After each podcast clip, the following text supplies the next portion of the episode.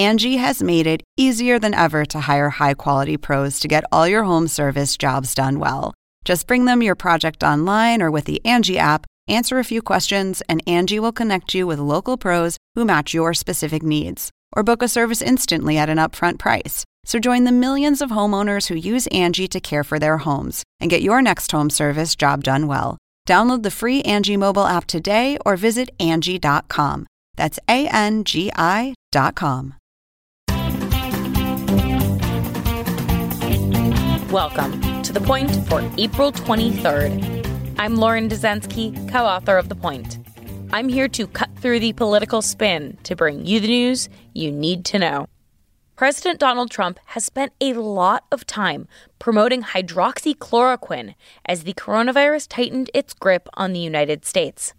Beginning in mid March, Trump name dropped the drug nearly 50 times, according to a CNN analysis of his public comments.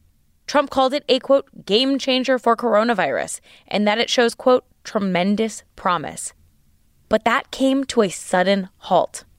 Trump has since shifted his rhetoric toward reopening the country. As of Thursday afternoon, he hasn't even mentioned the drug by name in more than a week. That shift in praise comes after evidence has increasingly mounted over the drug's potentially deadly side effects. One piece of evidence is a new study of hundreds of patients at the US VA medical centers.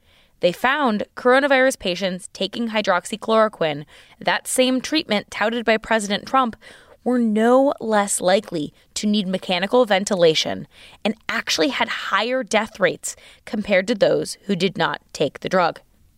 Physicians have warned that while Trump is enthusiastic about the drug, or at least he was, it still needs to be studied to see if it works and if it is safe. For the record, there are currently no products approved by the U.S. Food and Drug Administration to prevent or treat coronavirus, though research is underway on many drugs. Let's get to the point. President Trump is now no longer calling hydroxychloroquine a game changer. He's not mentioning it at all. And that is the point for April 23rd, 2020. For more updates throughout the week, including our Sunday night campaign edition, subscribe to the Point newsletter at cnn.com slash thepoint. If you like this audio briefing, you can get it every single weekday on Google Home or Amazon Echo, or subscribe on Stitcher or Apple Podcasts or your favorite podcast app so you never miss an episode.